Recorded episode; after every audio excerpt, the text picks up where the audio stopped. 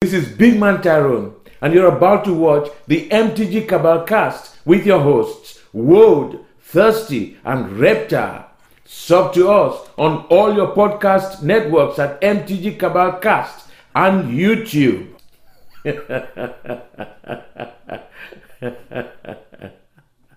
All right, hey guys, welcome to the newest episode of the Cabal Cast. You got Rep and I holding it down as usual lately.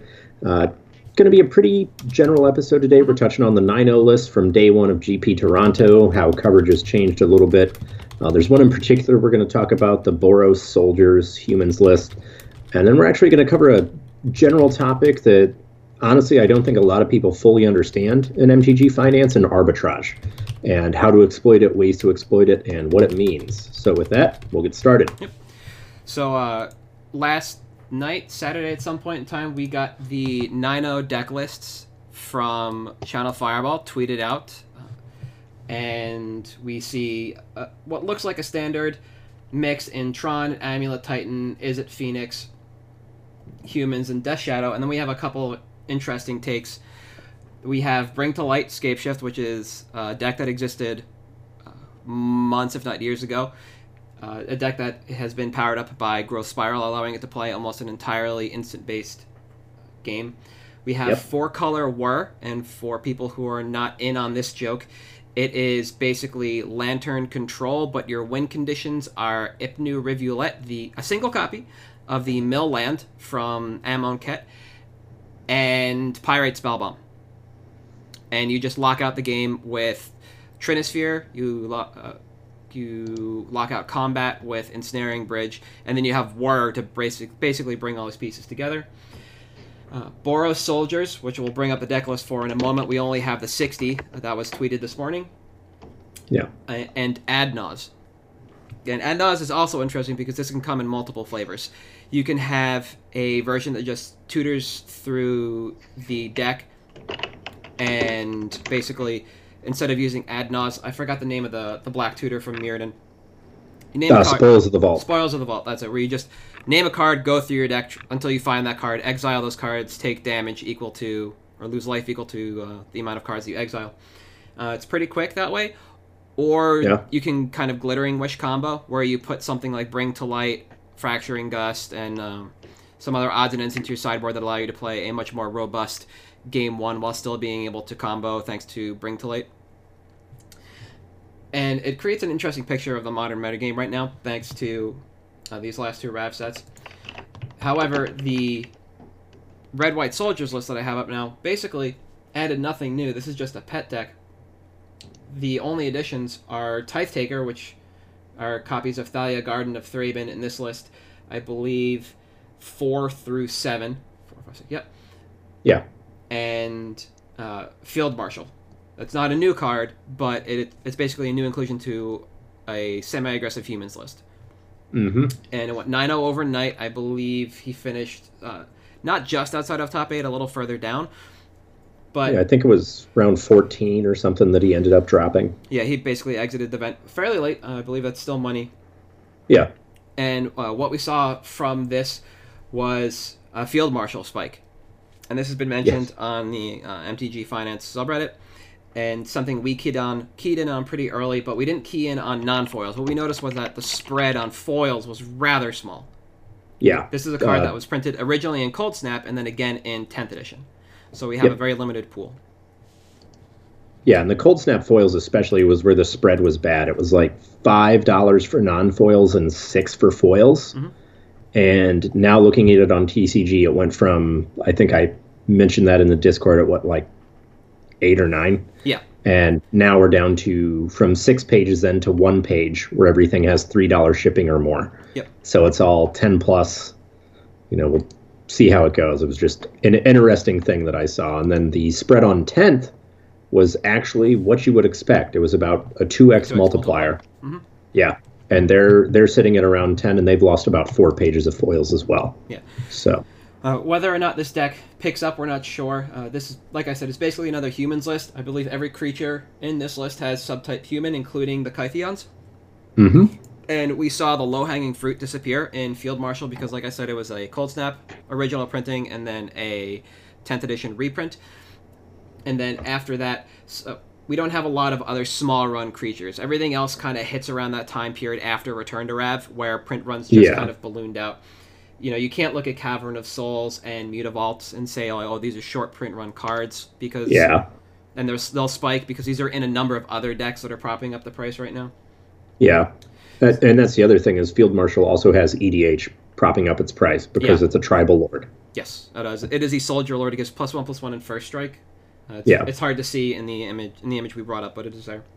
The other card that might see a bump is Tithe Taker because nothing else is really using it right now.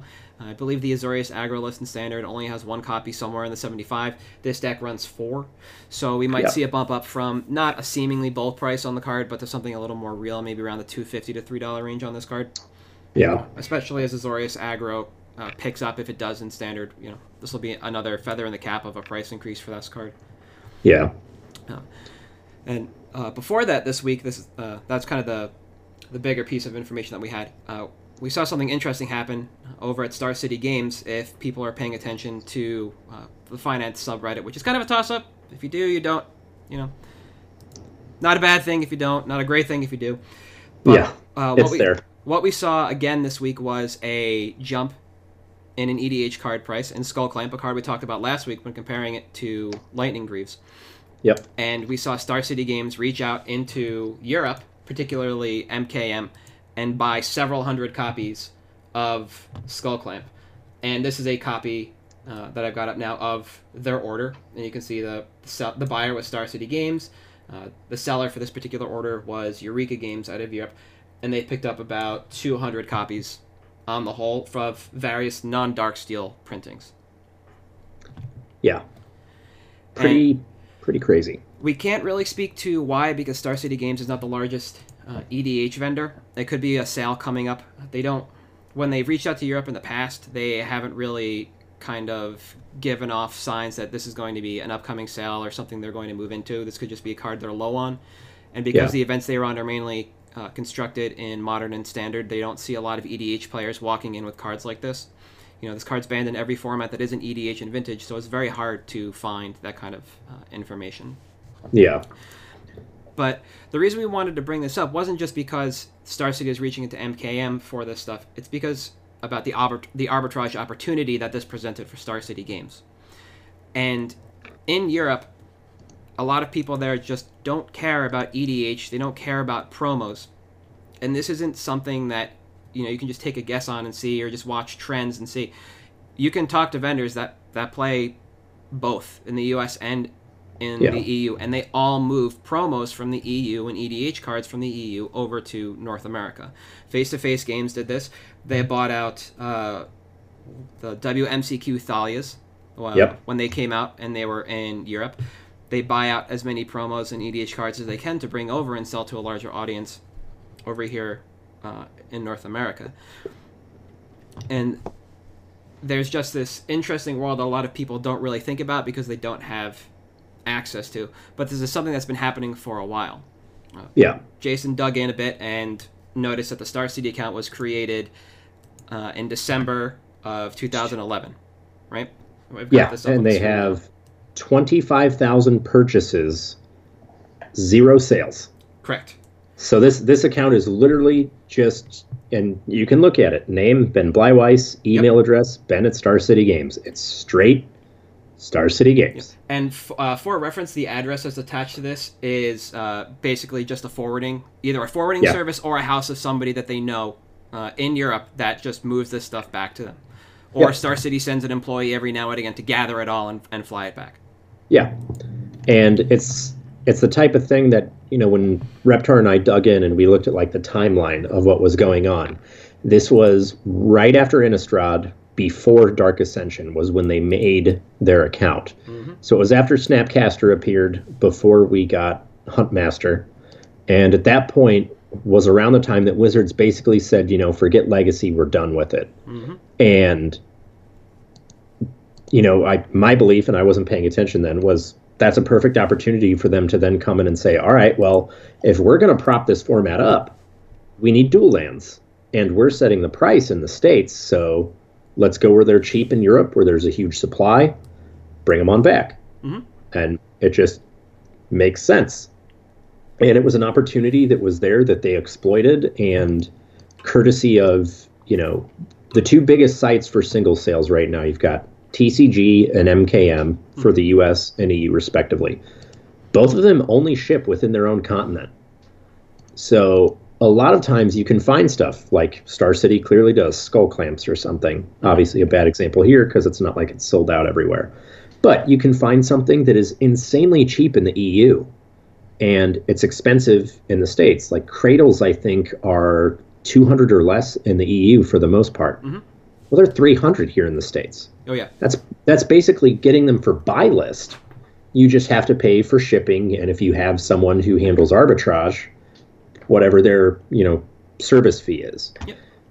And it's something that you know one of the fallouts from GPs going the way they are, where they try to be a smaller, more regional thing, is if there's vendors from other areas like China or Japan or the EU where these cards are having a premium. I mean, I said it on a previous episode. My SDCC sets last year went to one of the European vendors Yep. because they couldn't get them there.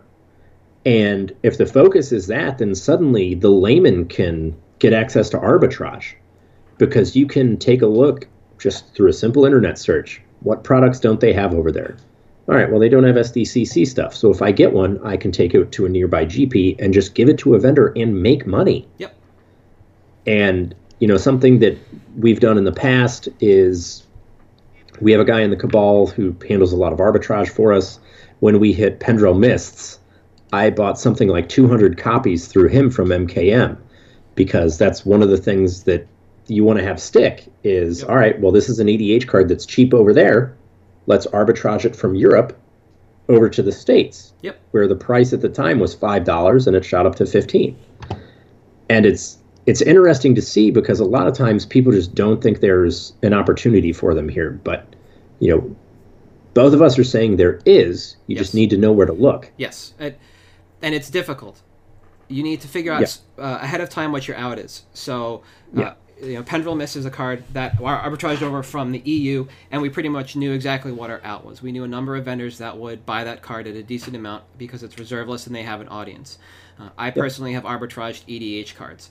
I believe in 2016, 2017, right around there, I uh, moved over from Europe about 30 oracles of Mul Daya, about uh, a dozen Aura Shards, Cloud Key, and Mycosynth Lattice, because those are all EDH cards and do nothing in Europe. And I was able to turn them here uh, in cases on TCG Player and on eBay for probably 1.5 to 2x what I bought them for at the time, depending on the card. Uh, Oracles, at that time, I think were about 25, 28 here, depending on Yeah. what was going on. And it took me a very long time to decide on those cards. I went through EDHREC and I poured over every color combination, and I looked at probably the top 20 cards in each one of those color combinations, threw it in, a, in an Excel spreadsheet, pulled up TCG Player, found at this point uh, TCG low, mid, high existed. There was no market, so I found Yeah. the TCG uh, mid on each one of those, found the MKM price on them, quantity on them, and then made my decision from there. And of those several hundred cards, I only moved over the ones I listed, and I still have a backlog of a ton more that uh, I probably will move over in time. But Yeah. re- but remind me that this was, you know, almost a week's worth of research just to pare down to five cards at quantity under a hundred total. Yeah. But the opportunity was there. Yeah. Uh, and, you know, it, having your out, knowing, all right, these are the vendors I'm going to. Mhm. Another one that recently I've had actually pretty good luck with uh, has been CardSphere because CardSphere is actually international. So you can just Yep. do it no problem.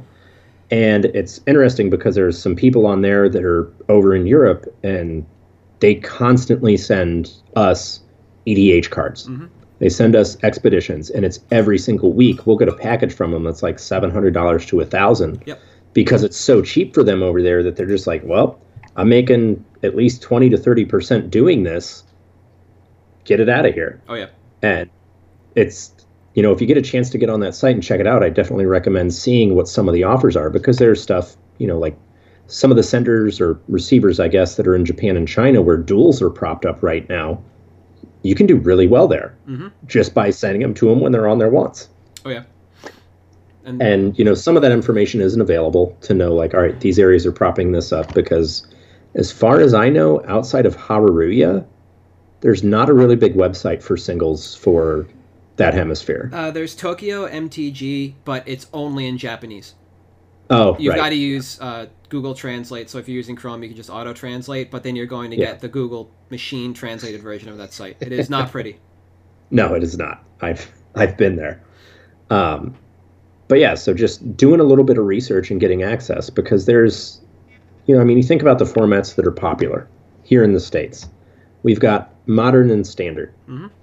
Well, when you look at MKM's website and you see what formats their MKM series is, legacy, everywhere. Oh yeah. legacy. And that's you know it kind of it's bad because i love legacy but you can't play it here.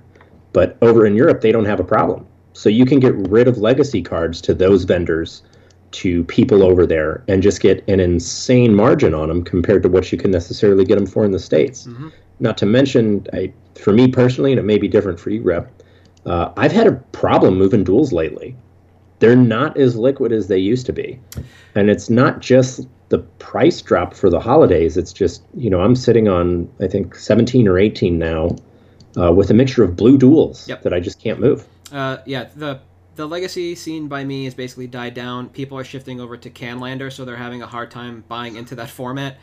and I've only had one person reach out to me for uh, duels, and it was a Taiga and a Trop. And no, sorry, a Taiga and a Valk. And then he hard turned, he like handbrake 180 into a plateau. So that's Ryan. But uh, Yeah. Galactus Games out of Yeah. Italy was at Grand Prix New Jersey. So uh, I thought about arbitraging some of my duels out to them.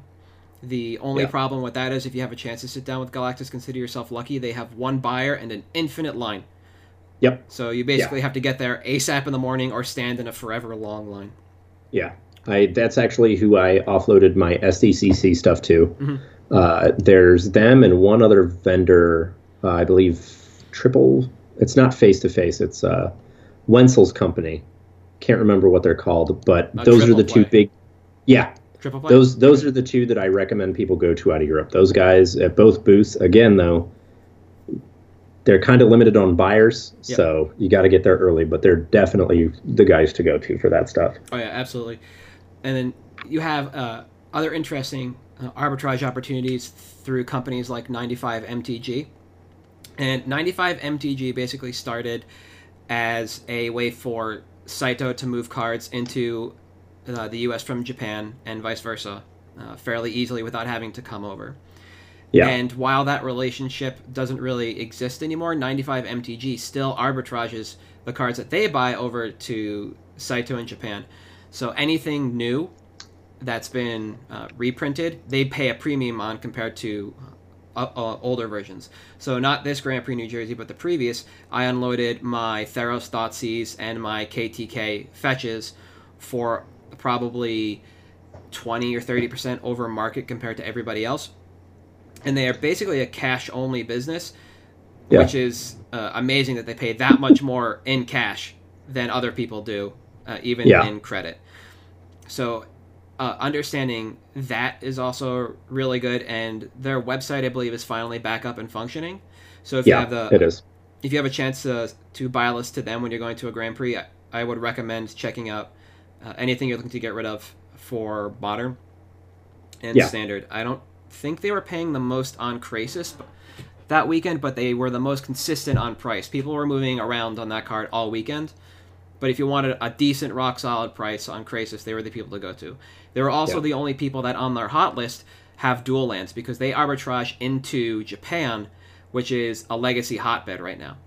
Yeah, If you want legacy tech, you go there. The gentleman that top aided the Star City Open, I believe he was a legacy player on Ryan Overturf's team that played Yeah. Grixis Phoenix, got his list from Japan. So Yeah. He like he called out Haruru's site as the one that he got that list from.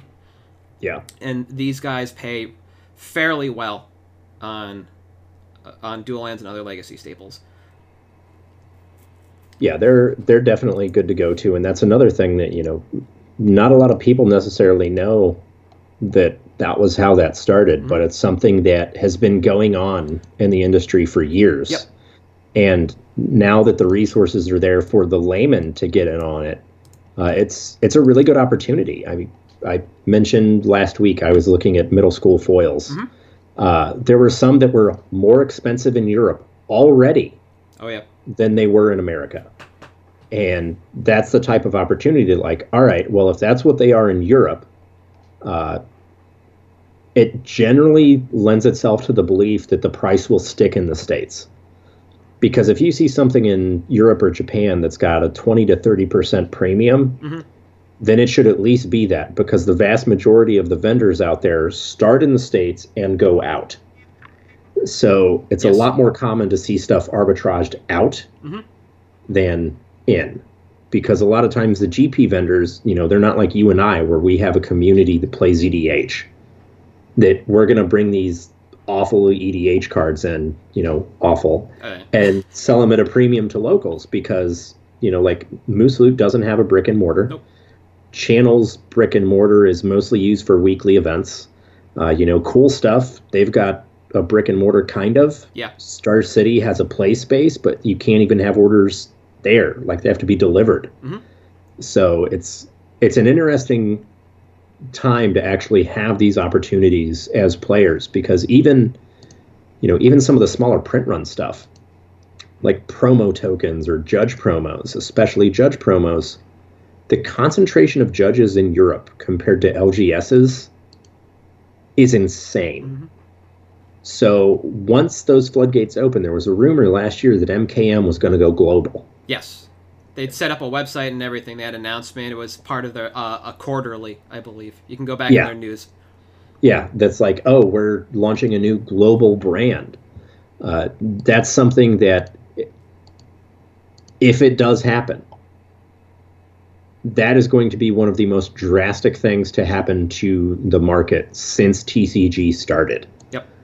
Uh, because there are so many of those old cards over there where people's ability to arbitrage them in is the barrier.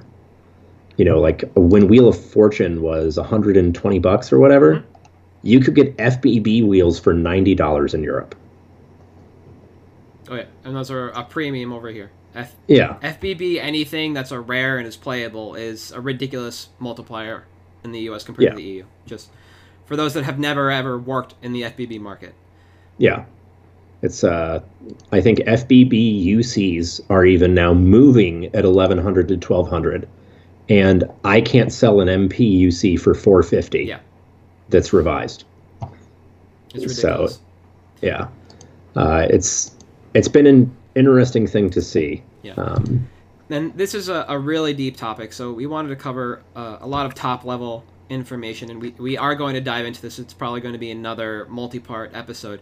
But because yeah. of what happened this week, where a lot of people were shaken by the fact that Star City Games just reached out into MKM seemingly for no reason, yeah, uh, it just kind of created this buzz, and a lot of people soured on the idea of Star City doing this. But they do it every couple of years in a in a large volume. If you dig back far enough on that subreddit, maybe two years ago you'll find another instance where this happened. And they didn't yeah. target anything that was super useful. It was the same thing. It's like skull clamp level stuff here.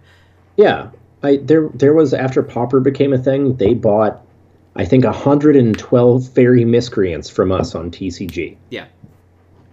Okay? That, that doesn't mean it's going to spike. It's yeah. just them re-upping stock. Yeah and as we wind down the topic of arbitrage, things like this happen all the time, online and in person. Online is just harder to see. Star City Games buys from everybody, as does as do most other vendors.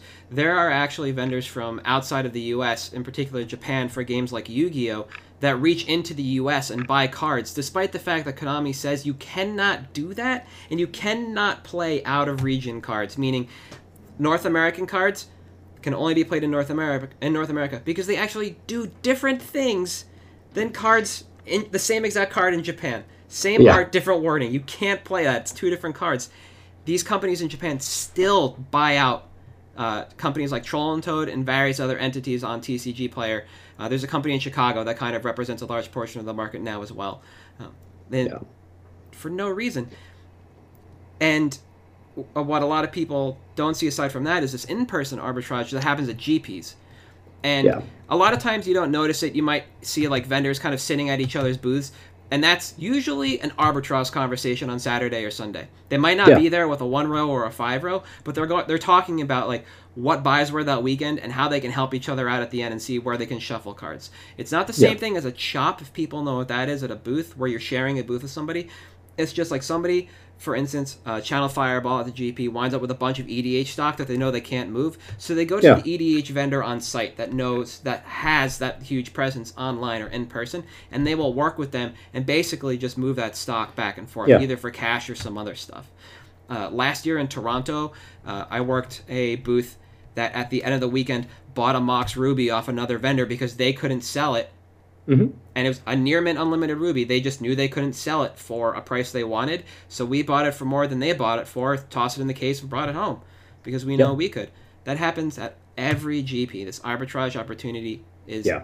everywhere, all the time, and it, it works for the little guy and it works for the big guy. You just Yeah. need to figure out where your avenue is, what your outs are, and what your timeline is going to be. That's the big thing. Like Hareruya ships pretty quickly from Japan Yeah. and that's pretty uh, pretty easy arbitrage opportunity. But you gotta like watch that site for the sales that they have. Yeah, especially on like release days when they have, you know, foil Japanese true name nemesis for a minute and a half. Yeah, If you don't get it in that minute and a half, you're not going to. But it's a pretty big arbitrage opportunity. and uh, the holiday season, sometime in November through the New Year, is generally ridiculous. They've had fifty cent planeswalker sales, and I've watched and I've watched the vendor just hit that site and clear out every single planeswalker on that page. Just bought every one they could. Yeah. basically as it went live. It's, and it, it's maybe a week, week and a half for you to get that stuff. That's a very quick churn. You can basically have those cards sold before they get to you. Yeah. Europe is slower. That's several weeks because you've got to go through at least two layers of customs on the way in and on the way out. And you Yeah. got to have that connection to an individual through MKM. That's actually one of the harder parts, unless you want to try and set up a forwarding address uh, through any number of services. Yeah. But it's it's definitely and the thing to look out with out for with the vendor to vendor sales Sunday afternoon Mm. after the first booth starts packing up you'll see people leave from behind booths and go to another booth and they'll sit there and they'll just have the conversation like you said and it's you know that's the finalize because what we used to do is we'd go on early saturday or late friday. Yep. hey guys you know what's what's your stuff you need? Because we have a bunch of stuff we can't get rid of. Let's help each other out. Yep. and you just work something out like all right here's the broad strokes. We'll meet up again sunday iron it out. And that's when that type of stuff happens. And you'll see you know like you said sometimes they don't have anything in their hands. They don't have a one row.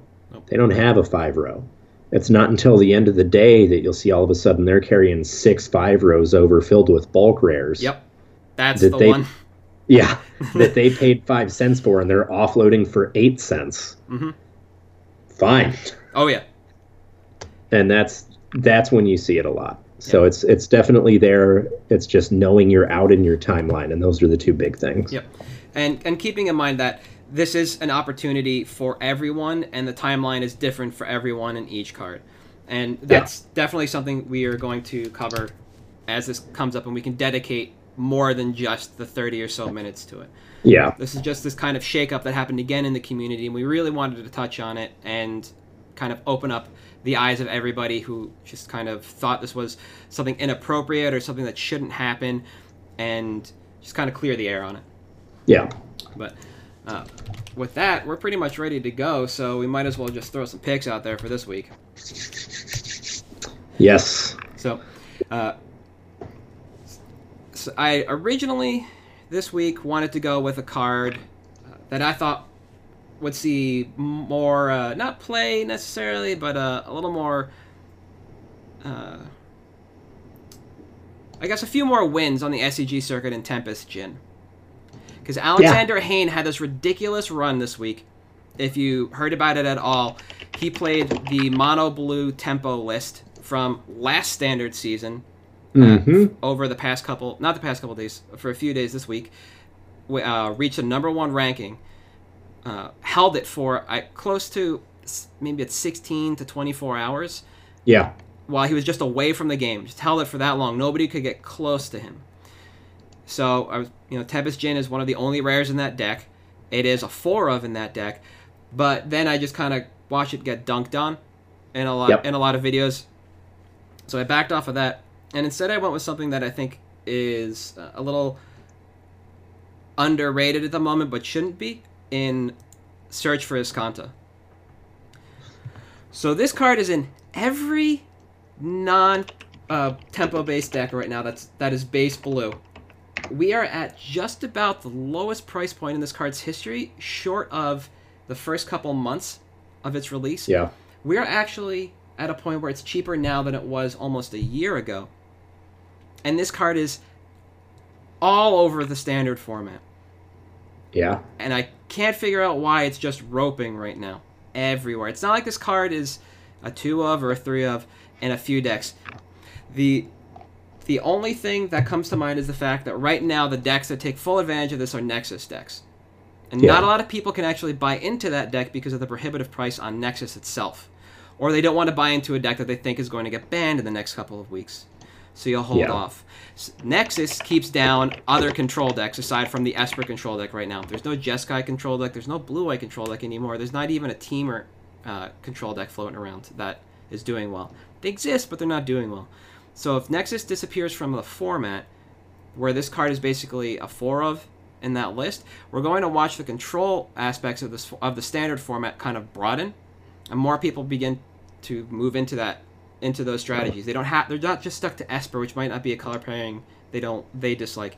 They get the opportunity to blow people up with Temur, Expansion Explosion, and Wilderness Reclamation.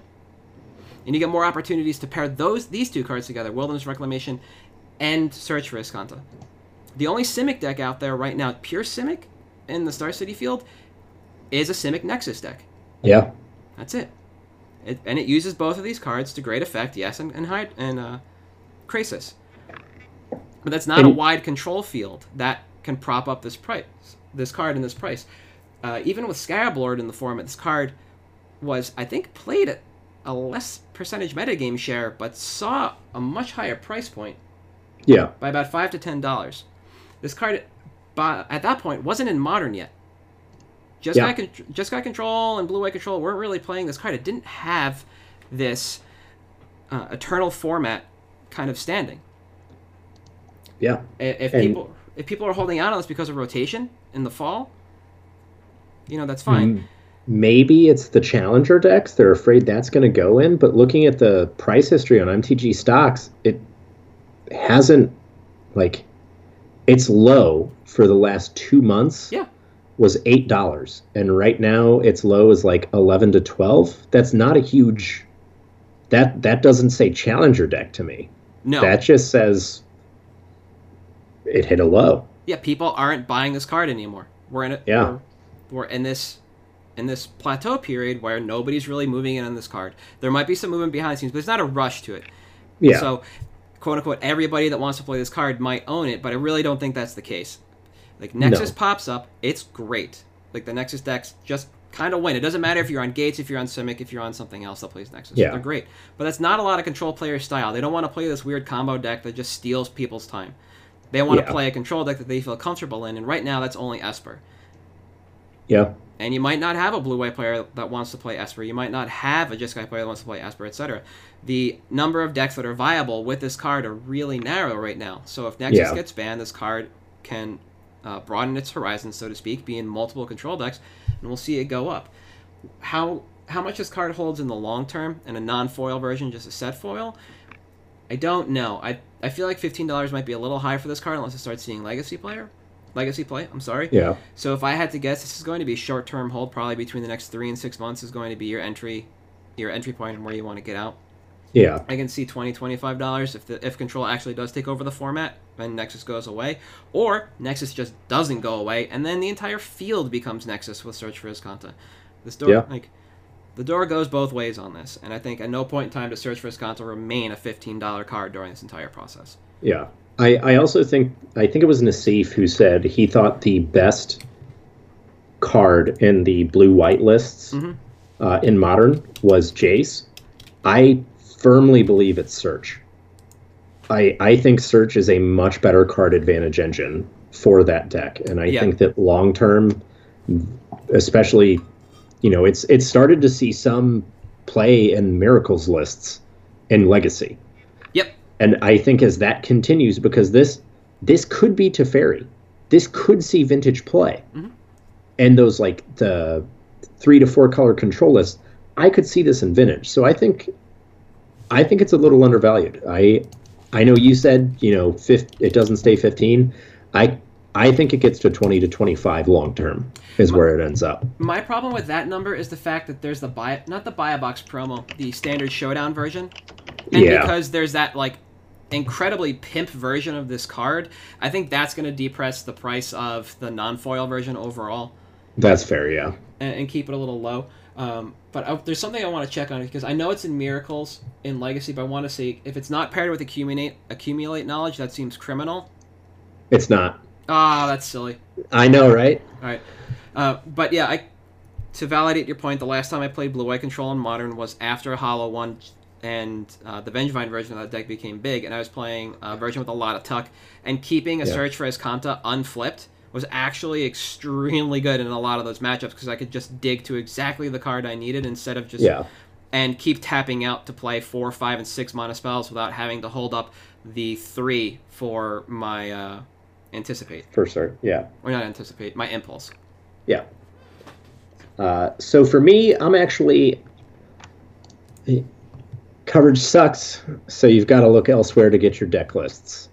Andrew Elenbogen posted his experimental friend experimental friendsfinity deck. That's what I'm going with. Deal with it. Okay. And it looks really good. He went 12 and 3 for 11th place. And he said, especially against Blue Red Phoenix, the card was insane. Mhm. Uh, which, as much as Blue Red Phoenix has been popping up lately, I think is really important. Yep. And he also went with a singleton Master of Etherium. Uh, so my pick is actually not Master of Etherium; it's Experimental Frenzy. Right now, the card is sub two bucks. Yep. I think it's a four to five dollar card, especially as modern starts to take off more and we get to non-limited events for the next six months, hopefully. I mean, I know most of the Magic Fests are limited, but Star City, as well as the constructed events we do have Mhm. that are GPs, tend to be modern. I think we have one standard, and the rest are modern. I think so too. Yeah. Uh, I just think it's really well positioned right now, financially and meta wise. Affinity's one of those decks that you've got your general sideboard for, you know, your general sideboard hate of Stony Silence or whatever your color gives you access to, but it still gets there. And I think Experimental Frenzy being added to this deck, and I we touched on it in a previous episode, really gives this deck a late game. And that's kind of been the problem with Affinity is you either dump your whole hand on one Yeah. Or or you're done. you're done. Yeah. And this gives you that late game staying power because it's so good for card advantage. And I think, you know, realistically, a four to five dollars in the next year. So it's a bit more of like a, for me, a mid to late term hold. Mhm. But I think if you can get it in a trade for like a buck, do it. Absolutely. If you've got an LGS that does bulk rares at a buck and this is in the box, do it. I don't think it's bad for sub two, No, I don't. but I don't think so either. yeah, it's it's just definitely to me a four to five dollar card. Yeah, it, the fact that it it has play in modern already, and there has been some legacy testing with this already in the mono red storm deck, Yeah, leads me to believe that it won't just be EDH propping up this price long term. Unlike Sunbird's Invocation, which is another like very win off the top kind of card. The experimental frenzy is a little bit better than that. yeah, it's and it's just it's a color that doesn't have card advantage. Yeah. just doesn't. And I, like you said, I just think that's really good for it. So Yeah, I I agree, and I think the, you know, it was not on coverage this week in the Star City. Uh, it hasn't been in the mono red uh, list in a while, so uh, price depression based on that. You know, it's a, a two dollar card. Whether this picks up in standard, uh, don't know, but it's going to either keep uh, being a rope at uh, between two and three dollars until it rotates, or it'll pop again. And Yeah. you got to figure out whether you want it now or you want to try and get it later. And if this is actually going to be a modern card, this might not be something that drops at uh, Guilds of Rav rotation in 18 months or whenever it leaves. Yeah. If if modern and legacy can hold this card up, we're not going to see it any cheaper than two dollars once it rotates. So, Yeah. uh, sooner rather than later on this card, and I definitely think it's a good long term hold. It's, it's not going to be hard to to move this card at any point in time, just because it does yell EDH pretty loudly. Yeah, it does for sure. But all right, guys, that's it. Thanks for tuning in. You can find me at Thirsty Sizzler on Twitter. I am Halt. I am Reptar. We can be found at MTG uh, Cabalcast on Twitter and also on Patreon. The Discord is up and running. We tossed our first Yep. set of show notes up there uh, this week with our picks, and you guys should Yep. really think about coming to join us. Yeah, thanks, guys. We'll catch you next week. See ya.